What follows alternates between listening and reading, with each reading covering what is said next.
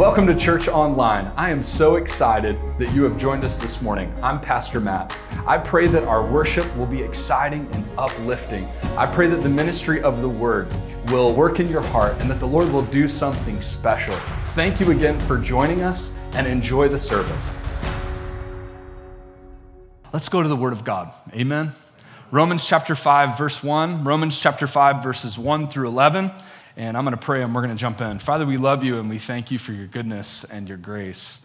Uh, we pray, Father, that this message will be exactly what you have for your church. Speak through me, Father. I pray you would speak through your word. Um, it, it's, your word is life giving, it does not return empty. And so, Father, we pray that you would be at the center of this message and all that is said and done. In Jesus' name, amen. I'm thankful for this passage of Scripture. And we've been preaching almost whole chapters. And really, that's because he's, uh, we're not, you know, doing this like incredible deep dive, but Paul is uh, giving us these, these um, big strokes, if you will, of like chapter three is, you know, your sin and the fact that you're uh, unable and, and we come we fall short. Romans 3.10 3.23 um, and remember this is being preached to the house churches at rome where you have primarily torah abiding jews right? Uh, you have it's, maybe i'll step back a little bit it's just ringing when i got up front but you have Torah abiding Jews who are, uh, and these we think are just 30 to 35 folks in their congregation, and they're projecting their uh, Torah abidingness, their lawness, right, onto new Gentile believers. And so as, as the new Gentile believers come in, uh, they're going, You want us to do what? You want us to abide by what rules, what regulations? I thought this was about Jesus, right? Uh, and so Paul is, is speaking directly to Torah abiding Jews who he dubs as the weak or the judge.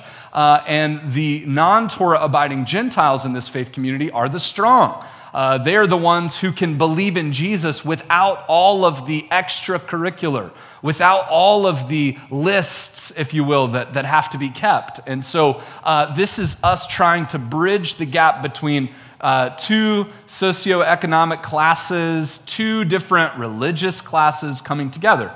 Uh, and so it's very applicable for today. Um, many of you uh, come from other traditions of faith where you had to do certain things or uh, you had to dress a certain way. You would fall probably in the Torah abiding Jew category. You would fall into the weak category. Uh, and I don't mean that in a mean way. I'm just, that's how Paul is, is describing it. Um, so, uh, we're, we're, we're, getting a lot of things from this text, but as we get into Romans chapter 5, what I'm seeing here is the fruit from the main message, which is justification by faith. So uh, maybe doctrine is new to you. Maybe these big pillars of, of our faith, like substitutionary atonement, I'm going to say that today, maybe they're new concepts, and that's okay. Uh, these are things that, if I believe in building the why, I believe, look, it, it takes churches years and years and years. I think about uh, churches like Grace Community Church in California, uh, where you have John MacArthur preaching faithfully behind the same pulpit for 50 years, right? Uh, think about how many times we will have been through the Bible in, in 50 years, right? And I'll be old and senile and yelling at all the young people, and you know, my stomach's going out, my shoulders will go down, and you know, I, I heard a, a, comedian one time talking about old deacons in the back of the church where their pants get so high they had to unzip them to see out. You know, he's like,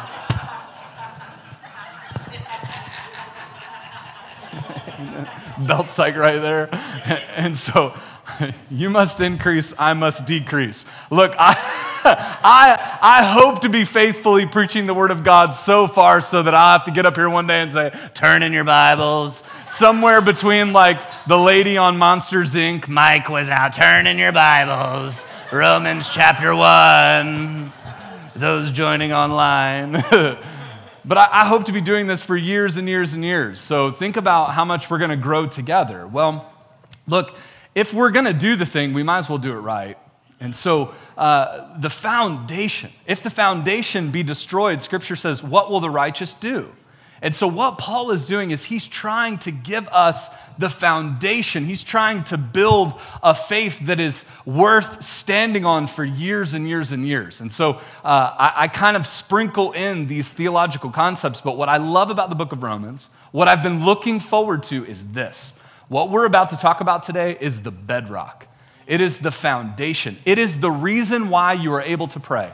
How many have ever wondered that? Why are we able to pray? How are we able to just bow our head and close our eyes, or if you're Pentecostal, pray with your eyes wide open? Uh, I'm still not used to that sometimes. It's like, let's pray. And they're staring at you. you know, they just want to see what's going to happen, you know. Amen. Let's pray. Hit coming. I'm for it. I'm not against it. Trust me, I'm not poking fun. I'm just getting used to it. Uh, my own family has moved that direction, and it's a whole new experience. God bless them. But have you ever thought about like what it's how we're able to do that? How we're able to connect with the Lord, and what a privilege that is, right? Like what a privilege.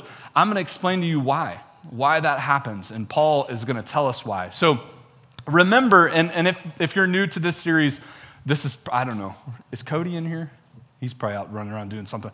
It's, I don't know, it's like the seventh or eighth sermon, I think, in, in this series. So go back and listen. If you feel like you don't have all the context, it's because you don't. We've been preaching through Romans uh, for, for some time. So uh, remember Romans 1.16. It said, For I am not ashamed of the gospel of Christ, for it's the power of God unto salvation uh, to the Jew first, but also to the Greek. We believe that to be the thesis statement. So when he says, For I'm, when Paul, the author, uh, Phoebe is reading this, a woman, we're going to get there, that's going to be interesting. Uh, didn't know that until this time, but uh, she's reading this to the churches. And so she says in a thesis statement, many believe this to be the most important piece of literature of all time, much less to the church, the book of Romans. And, and, and, and she is quoting Paul's letter and says, This is the power of God. The gospel, the good news, the Greek word is euangelion, the good news of what Jesus did. As that reaches you, it transforms you, it changes you. It is the power of God revealed unto you.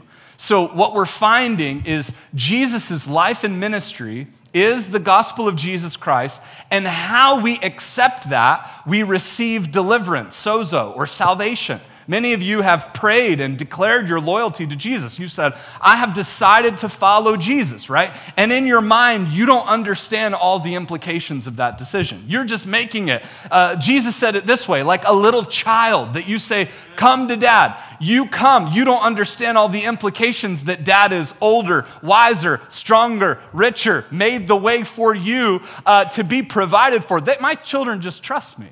My children take what? For granted all of the things that they have at their disposal. And, and, and they're good kids, right? Except that they're hellions, right? That there's none that doeth good, no, not one. You get the implications of what I'm saying. But um, the idea is that they trust their father. They know that what I'm saying is gospel, right? Is good news and that they can count on it. Why? Because I've been faithful to them. Do you understand the relationship of why God is called our Father? When Jesus was articulating how to talk to God, he said, When you pray, pray like this, our, right? Uh, so that relationship uh, is an important one to understand. Um, so, what I'm saying, what I'm getting at here is Romans is explaining the bedrock, the implications, the mechanics. How many are mechanically inclined here? Anybody? Awesome, Josh. I love it. That guy, he's so helpful. Unbelievably helpful, isn't he? Uh, we were talking about that this week. Was it this week we were out to lunch? Yes. Okay, my goodness. Uh, but anyway, it, how many are mechanics in here again? Fly by night mechanics? Come on now. Now, some of you I know are good with it. You're just not raising your hand. Look, I am. I am not a mechanic. if there was a category of the opposite of a mechanic, that's where I would be. I would be like, yes, come over here and let's let's get coffee. But like this week, my wife's van broke down again for like the umpteenth million time, uh, and, and we're not complaining. It's just this is what happens when you buy a vehicle and you pay it off. You try to like squeeze every, you know what I mean? Every ounce. At this point, she's like, okay, I think we've squeezed one last time. So she pulls up this week. I wasn't here. Cody was here. The van was making some crazy noise, and he just walks up. He's like, Yeah, it's your alternator. I'm like, How do you do that? it's like me- mechanically inclined people, they're able to hear sounds, noises, smells, feel, and, and perceive these, they call them lights on a dashboard that have emblems. I don't know, looks like hieroglyphics to me. I've, I have no idea. And then they, they say, this is broken and this is the problem. And I'm like, oh, that's really cool. So Cody says, uh, you know, I tried to do sheetrock at my house and that didn't turn out really well. Um, and I know that if you tried to change your alternator, that would not turn out really well. I'll fix your car. Can you fix my ceiling? I'm like, yes, I am here for it. I can sculpt you some kind of Disney character with sheetrock mud. I'm good. Anything construction, I am down. Anything mechanical, I'm sorry. I will break it. It will be worse than when I touched it. So, anyway, but that's kind of like Paul, right? He's the mechanic. He's the one that says, I hear what you're saying, Torah abiding Jew. I hear what you're saying, Gentile person who's trying to perceive and understand the good news of the gospel. But here's where you have it wrong. Here's the mechanics of your faith that are not quite put together, and let me help you set them in order. Let me help you explain to you why it's working and firing the way that it is so that you can get somewhere in your walk and in your relationship. And if that makes sense to you, that is the book of Romans. This is the manual. This is the, uh, the instructions, if you will. So, uh, a few things I want to point out it's the gospel, it's the good news. And one thing that he has really been hitting hard on remember, there's been whole chapters, especially chapter four leading up to this. It's, it's about this one word called faith. Has anybody seen that word at all in this study? It's been about faith. Faith, it's the vehicle we said on Easter Sunday. You got to get in the car. Well, the car, the decision, it's the vehicle is faith. So everything is by faith. And, and we learned last week that um, this thing of faith happens because of what someone else did for us. Faith is made possible. We are, here's the word that Paul uses justified by faith. That word justification, we learned, is a legal term. As in, you have been declared innocent or declared righteous, or every bad thing you've ever done, you were standing trial for it, and someone else bore the penalty for what you did. It wasn't you were declared innocent, go free because you didn't do it. It was you were declared innocent because someone who was actually innocent gave their innocence to you and took your guilt upon themselves. That's justification by faith. I declare my loyalty to Jesus because Jesus is perfect and he takes my imperfectness upon himself. He became sin who knew no sin that we might be made the righteousness of God. So, Paul is explaining to us how to live in his righteousness. Here's the thing you're, you're, you just came into money, you just came into an inheritance. You're a son and daughter of the Most High King, and that comes with stuff. It's like me learning that my long, long lost dead uncle that I didn't know left me a $100 million. What would I do with it? We would have a sweet church building. Sweet. I would be like coming up out of the floor every week. Welcome to Bethlehem Church.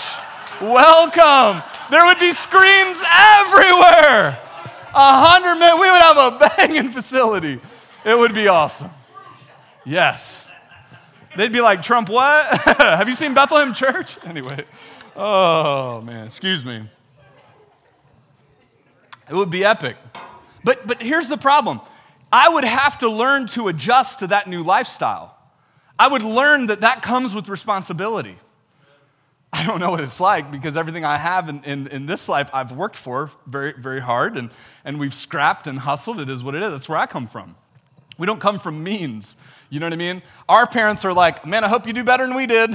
That's every parent's hope. It's like, I hope you do better than we did. You know, nothing against them. It's like, we come from bumpkins at West Virginia coal mines. You know what I mean? It is what it is. Hillbilly elegy right here. Uh, but anyway, um, too much Netflix this week. I'm sorry.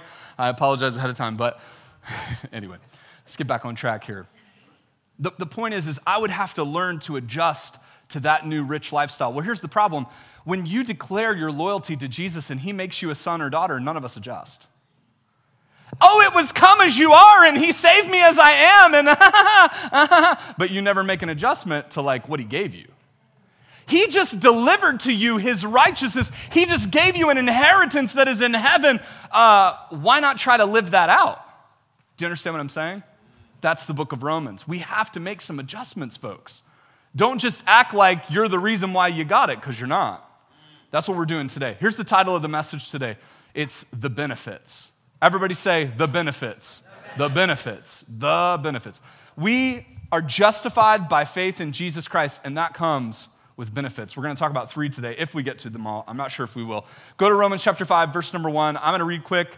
You listen quick. Therefore, since we have been justified by faith, we have peace with God. Everybody turn to your neighbor and say, I got peace. I got peace. Say, I got peace like a river. That's right.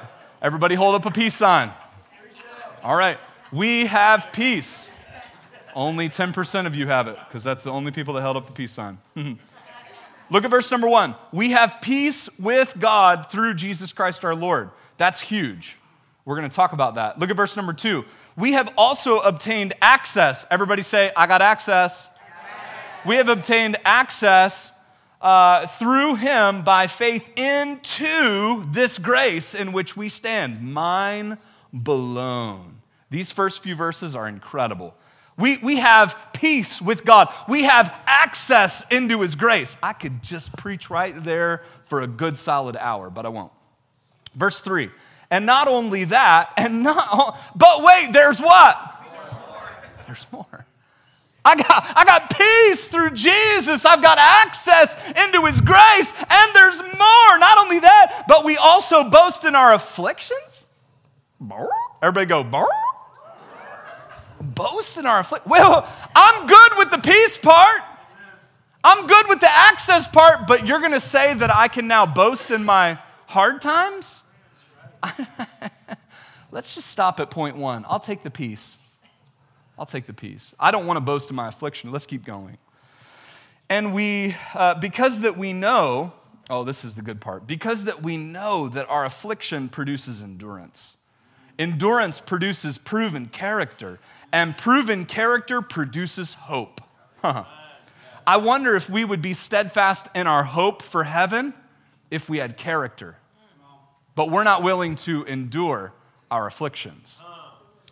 Verse number five this hope will not disappoint us. I wonder what it would look like if a church, I said I would just read straight through, I can't do it. I wonder what it would look like with a church of hopeful people uh, when, when, when a church full of people that doesn't run from the hard times. Uh huh. Verse number six, this, verse number five, rather, this hope will not disappoint because God's love has been poured out in our hearts through the Holy Spirit who has given to us. Now, uh, who was given to us? I'm gonna explain something to you. From verse one to verse five, there is enough doctrine in those five verses for you to have for your entire Christian life. There is enough, verse 1, for, 1 to 5, for you to take that and live till he comes. The Bible's so rich, it's so full. He gave you three keys to a foundational faith that literally will sustain you till he comes back. Look at verse number 6. For while we were still helpless, this is kind of like the, the runner or the ramp or the buildup. It's, it's a little backwards here. I mean, it's how Paul chose to do it. But look at verse number six. For while we were still helpless, at the right time, Christ died for the ungodly. Don't miss this. Don't miss this illustration, what he does. For rarely will someone die for a just person, though for a good person, perhaps someone might even dare to die. So, in other words, don't, don't take my child, take me instead. We maybe see the innocence in a child, so, oh no, don't do that. Take me, right? That's what Paul is saying. We're more inclined to die for someone who is innocent than someone who is guilty. But what did God do? Verse number seven, it says, through a good person. Verse number eight says this, but God proves his own love for us, and that while we were sinners, Christ died for us. In our minds and our finite understanding of justice, we can look at injustice and say, they deserve that, they don't deserve that. I, I want to take their penalty. And, and here's what Paul is saying Jesus stepped into our lives while we were horrible, while we were, while we were missing the mark, while we were sinners. Christ came into our lives and chose to take our place. So, in other words, there's no part of our rationale that can make sense of this. There's no part of you that will understand or follow through like God's love will. That's what Paul is saying. We'll come back to that. Verse, nine, verse number nine. How much more then? Look, this is, this is water in a desert. If God will then die for you who are horrible, not just somebody, we might die for our own kid because we love them and think they're good. No one's gonna die for a criminal, but while you were a criminal, he died for you. And how much more, verse number nine, how much more, since we have now been justified by his blood, will we be saved through him from wrath? Verse 10 For if while we were enemies, he goes a step further, not just while we were sinners in verse 8, but while we were enemies in verse 10. We were in opposition. We were opposed. We were fighting each other. We were coming at this from two different angles, and He chose to die for you. While we were enemies, we were reconciled to God through the death of His Son. Then, how much more, having been reconciled, will we be saved by His life? And not only that, but we also boast in God through our Lord Jesus Christ, through whom through whom we have now received this reconciliation. Man, that's some thick stuff there, folks. It's some good stuff. Listen fast, I'll talk fast because uh, it's already 11:55. All right. Therefore, since we have been justified, this is the setup. Do you understand? Look at verse number one, back in the text. We're gonna we're just gonna rock this. You ready? Look at verse number one right there in the text. Therefore, since we have been justified, does everybody see in this text that Paul is saying, because of the fact that you have believed and been justified by faith, this is what's going to happen. Does everybody see that?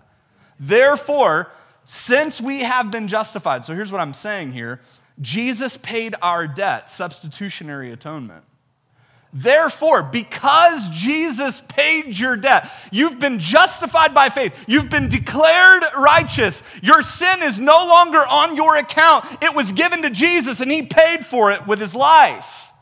Because of that, now pause in, in, in our moment here of thinking. I wrote this just to kind of bring a little bit more weight to what Paul's saying. When we see someone that deserves their punishment, we are inclined to wish the weight of that punishment onto that perpetrator. How many maybe were scrolling Instagram or Facebook or Twitter? How many more Twitter users do we have in here now this week than we did a couple weeks ago? And I'm jumping in on that one. Let's go. Amen. anyway. Uh, nonetheless, moving on, uh, lest we get political in the house of God. Amen. But you're scrolling through Facebook and Instagram and you see this like horrible news story. You know, and typically what like really turns my stomach is like stuff that happens to kids. Do you know what I mean? And that we see it every day. The world is just a tragic place. And we're scrolling and we see that horrible story. You know what I'm talking about? That gut feeling that gut feeling that you get, that is us trying to act like we know what justice is. And that is us saying, I hope that that guy who did that horrible thing gets the full weight of his punishment. Do you know, does anybody track with that feeling I'm having right now? This is the kind of term, the, the kind of terms that Paul is inviting us into to think about our own salvation. Paul is inviting you into this space to understand what went into your justification, what went into your innocent declaration, where you were declared righteous. That same feeling that we have in the pit of our stomach, where we want the full weight, we were enemies with God. We were in opposition with Him. So, that same feeling, right? When we see someone enduring something that they don't deserve, we are hurt to the core and wish that person free by any means necessary. Hashtag justice for whoever, right? That's the, the trending justice for Johnny or whoever, uh, whatever, uh, whatever that story is. I don't know. I haven't, I haven't looked it up, but you see the hashtags. Everybody's saying, like, you know, we want justice for this person. Who are we, right? We really understand what's just and what isn't, don't we?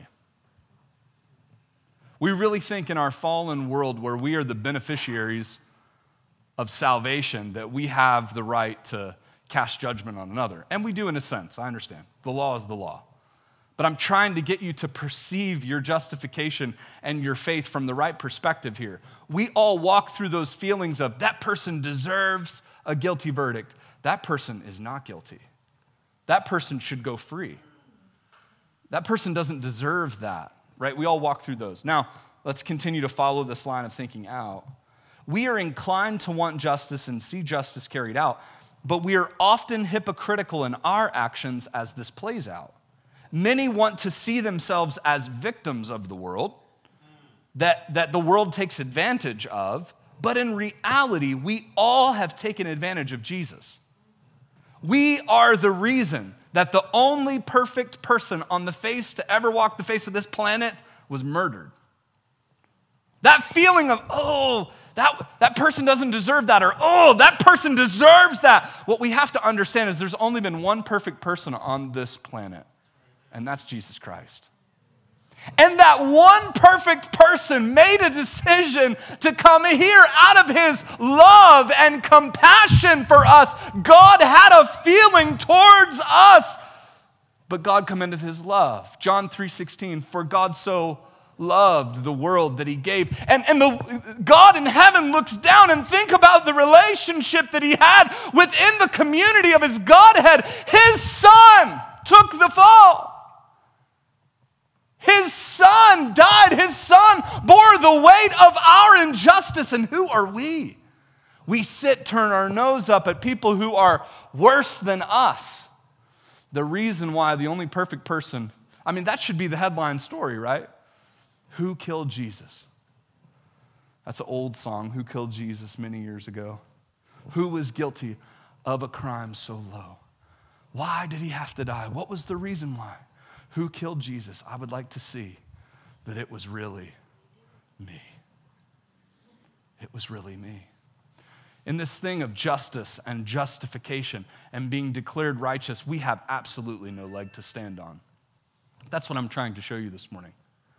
I'm trying to get the point across that every feeling that you have of that's horrible, that shouldn't be done, that should be done, all of that should be applied to you when thinking about your salvation. And that's what Paul is getting at. You've got Torah abiding Jews in the room that think that their goodness is really good. We have people in this room that you think you're a good person because you come uh, three services out. Of, we don't even have three services out of the week. kind of. If you come 9, 11, and, and 7 o'clock Wednesday. Three to thrive, that tells where I come from, right? In other words, you think that you're good because of what you do for God. That type of thought process doesn't live in the gospel. There is no such thing as a good person in the gospel. There is such a thing as a good God. Why is this important? It is the foundation. It is the foundation of what we believe. It is a foundational concept. Okay, all right. Hopefully you get it. We were ungodly, verse number six. We were guilty, verse number eight. We were enemies, verse number 10. Does everybody see what Paul's trying to say? But since we have been justified by faith, I'm, I'm just here to tell you that it wasn't because you're good, but since you made the decision, and listen, if you're sitting here today or if you're watching online and you've never made a decision to follow Jesus, today's the day. He has paid your way. He does love you more than anything. He loves you more than anyone ever could love you. He has the capacity for love. And so you should believe and put your faith and trust in him today. But if you're sitting here today, and there's a lot of familiar faces in here, and, and if you're here and you have put your faith and trust in Jesus, you have been declared righteous, I got some things to tell you. There's benefits for you. Unfortunately, the posture of most Christians I meet, it's like, yeah, mm-hmm. How's things going? They're waiting for you to ask that. They're waiting for you to say, How's your week been? So that they can be like, Well, Pastor, well, well Pastor. they're just, they're waiting. They've got it all down. And then here it comes. Well, I made a note about it. Well, first it was Monday. Let me tell you what happened on Monday. And then when I thought Monday couldn't get any worse, then came Tuesday. Oh, my Lord. It's so rough. Didn't you know life is so hard? Look, here's, here's what I'm saying. We have people that have been declared righteous. You were an enemy with God, and you're saved. You're delivered. Do you know what that means? Let me explain something to you. The enemy has made his place in hell, separated from God for all eternity, and he wants to take you with him. And Jesus said, No, he's a liar. Let me, let me take care of you. Let me take your place. Let me give you a home in heaven when you die. And we have hope, and yet we act like we have no hope. Why? Because we don't understand the benefits. Everybody say the benefits. Number one, benefit number one. Look back at verse number one. Therefore, since we have been justified by faith, we have peace with God. Everybody say peace. peace. Say, I got peace. Number one, the first benefit of your being declared righteous, the first benefit of your justification by faith, the first benefit of you believing the gospel of Jesus Christ is this number one, we have peace. Here's the thing you, you, you're not quite maybe putting together what this means. Verse number 10, Paul said, You were an enemy. Here's what it is we picture two armies on either side coming together to collide, enemies. You can picture in your mind an enemy. When I, when I say enemy, you can think Russia. And who? Ukraine enemies, in opposition, fighters, people that go against each other. And that's what he's trying to show. He's trying to paint a picture of you in opposition with someone else. And then someone comes in the middle. Here's the connotation of the word peace it's a treaty. He's saying someone drafted a treaty and then not only drafted it, neither, dis, neither side had to pay for it. Someone entered into this situation, this war, this conflict, and said, I will end the conflict and pay the price for the treaty for peace. That's the weight of this situation. We read right over it. Therefore, because you have been declared righteous, because you've declared your loyalty, he has made peace. Here, here's the thing, and this is going somewhere we are worried about things that happen on this side of heaven. We're worried about our hangnails. You understand what I'm saying? Our, our pain, our affliction, it's light, it's but for a moment. We even worry about death this side of heaven. But what Paul is saying, remember he used words like this Oh, death, where is thy, oh, grave, where is thy victory? Here's the reason because sin is the sting of death. And if Jesus has declared you righteous, that means you're at peace with God. We're running around thinking about the wrong thing. We're running around thinking about if our neighbor likes us or doesn't like us. We're running around thinking our spouse either likes, am I at peace with my wife or not? And the real challenge is are you at peace with an almighty God who will end you if you die in your sin. Who judges the quick and the dead. It is appointed unto men once to die, and after this, the judgment. And if Jesus stepped in, signed the pre peace treaty, listen, you have nothing to worry about this side of heaven. We put so much weight and so much stock into what happens in our three score and ten, and, and as our 70 years on this earth, as it pertains to eternity, is a vapor. It appeareth for a little time, James says, and vanisheth away. God has made peace with you. If you have put your faith and trust in Jesus Christ, the peace treaty is signed. Nothing you did got you in it. Nothing you can do can get you what? Out of it. He's made peace. But all the enemy can do is say, uh uh-uh, uh, no. You're not, he's not at peace with you. Here, he says to you, Remember that thing you did? Remember that life you lived before? Remember that sin you did? Remember you tried to do that good thing and it didn't pan out? He's not really for you. The enemy lies. But if we look at the enemy and say, He hasn't made peace with you, He's made peace with me and we rebuke the enemy. Jesus said, Get thee behind me, Satan. Satan will never, the accuser of the brethren, as long as he's accusing, will never find peace with God. Jesus made peace with us. This morning, you can live in peace. I often hear this. I hear, Pastor Matt, I just don't have peace about this situation. I just don't know where my life is going. I just, I, I'm not settled. And I look at people and I'm like, why? Y'all are looking at me like that right now, as a matter of fact. Why are we so worried about the things that God is absolutely in control of? But what about this and what about what about it? He's made peace with you. Here's what I'm saying. That thing that's consuming you, God's not worried about it. But I got to pray and I got to tell him, yes, cast your care upon him for he cares for you, but he's not worried about that health issue. He's not worried about that problem, that decision. He's already taken care of it. He went to the end of the thing, that's your life, and made a way. That's why we sing songs like He made a way. That's why we sing songs like I See a Victory. We live from a place of victory. He doesn't know defeat. The temporal things of this life. Scripture says, take no thought for tomorrow, for tomorrow will take thought for the things of itself. He's not worried. Look, you can choose to worry about the things that He's already cared for, and you live in anxiety or you live in security. Either way, He's made peace with you. Either way, you can have peace.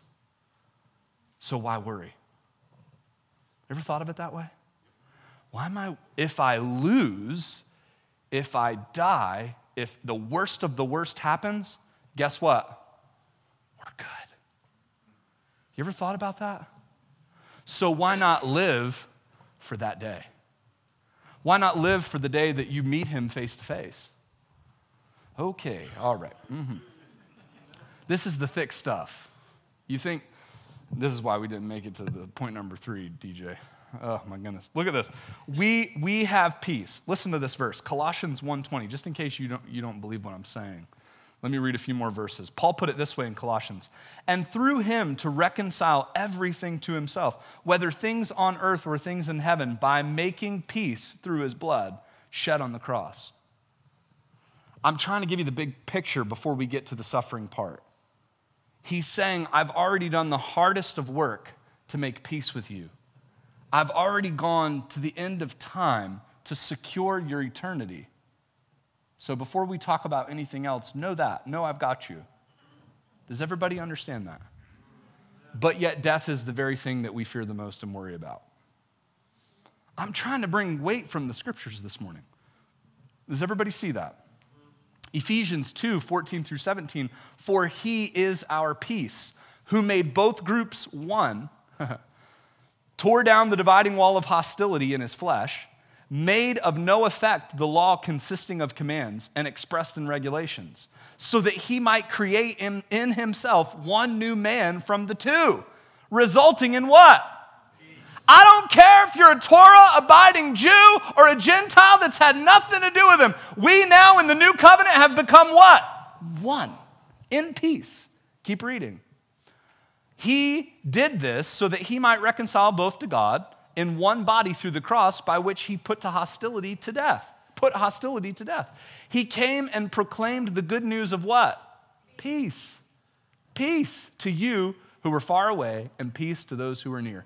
We no longer live in conflict, but rather have a peace treaty that has been signed by Jesus himself.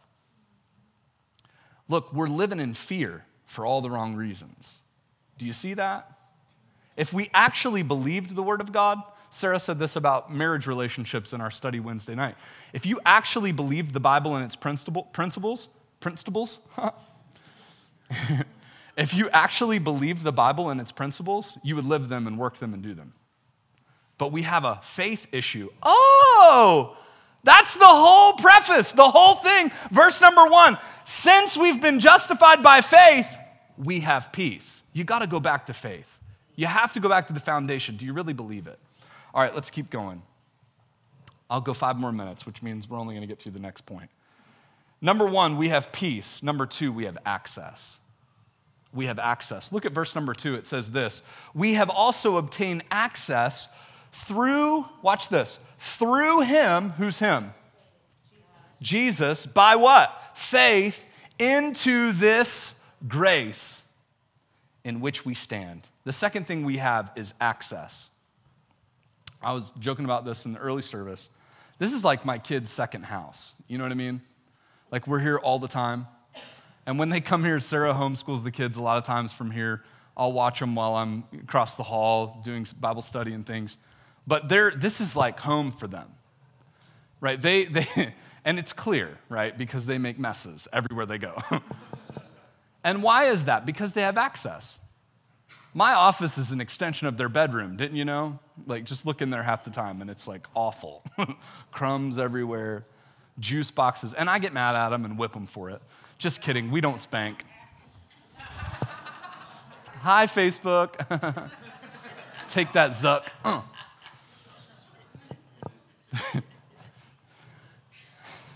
I'm a mess.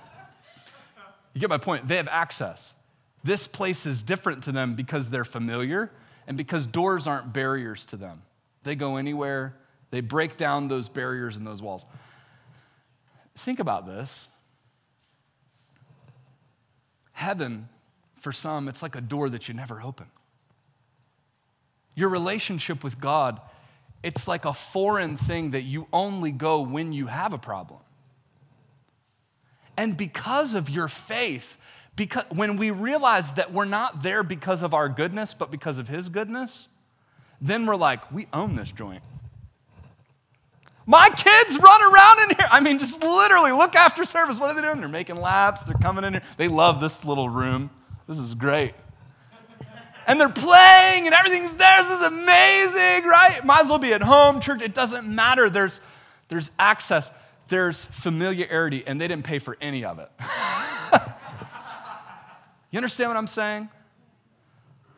But to you that thinks you're earning something with your faith, but to you that's keeping a merit system, you can only go to God when you've had a good week. I can only come talk to Pastor when I know I've read my Bible every day. And look, you think it's funny, but like people act that way to me. People only, I can tell when people aren't doing good. You know why? They don't text much, they don't call much. I don't see them in community with others. There's no access. They become elusive. They frequent when they're doing good. You know what that tells me? That tells me 90% of Christians today think that they have access only when they're doing good and only when things are right. If I can help you put this doctrine in order in your mind, you have access because Jesus gave it to you. You're a three year old in the family of God. Do you understand what I'm saying? They don't buy their clothes for themselves. The only thing they do on their own is poop. That's pretty emblematic of my relationship with the Lord. the only thing I do is mess things up, God. I'm really good at it. Please change me. anyway, we can keep going with that.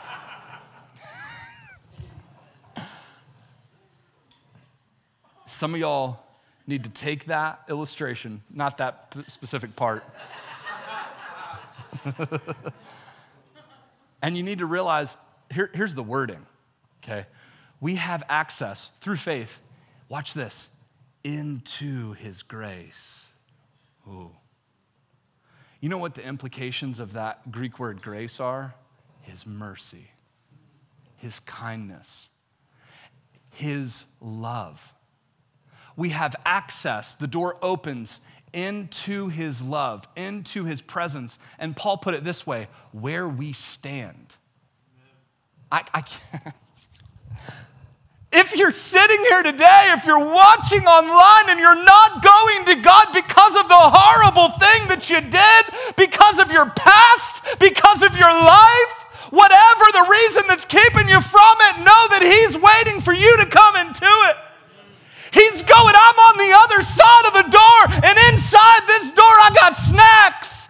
I got Netflix. I got it all, spiritually speaking. I got a place for you to stay. I've paid the price for your entire life. It's all here. I want you to walk into my grace. Man. Nothing more that Sarah and I like than opening our door and inviting people into our home. It's a good feeling. We're communal beings for a reason. God is saying, You were driven from Eden.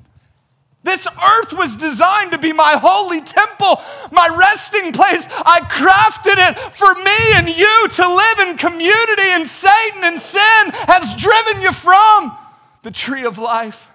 But Jesus has made a way for you to come into life, into my grace, into my presence. You got access. Swipe the doggone key card and come in. And if Satan can keep you outside because of your past or because of what you don't do or because of what you do, he wins.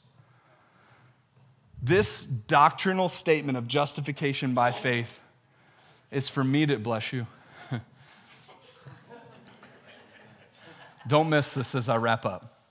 The whole statement is that your relationship is predicated on Jesus' righteousness and Jesus' goodness and you declaring that over your life. You have peace and you have access. Thank you for watching and joining us for our church online. I pray this experience was just what you needed today. If you made a decision for the Lord to follow Christ, or if the Lord did something in your heart that was special today, we would love to hear about it. Post it in the comments, send us a message, and we'll reach out to you. Have a wonderful week, and God bless.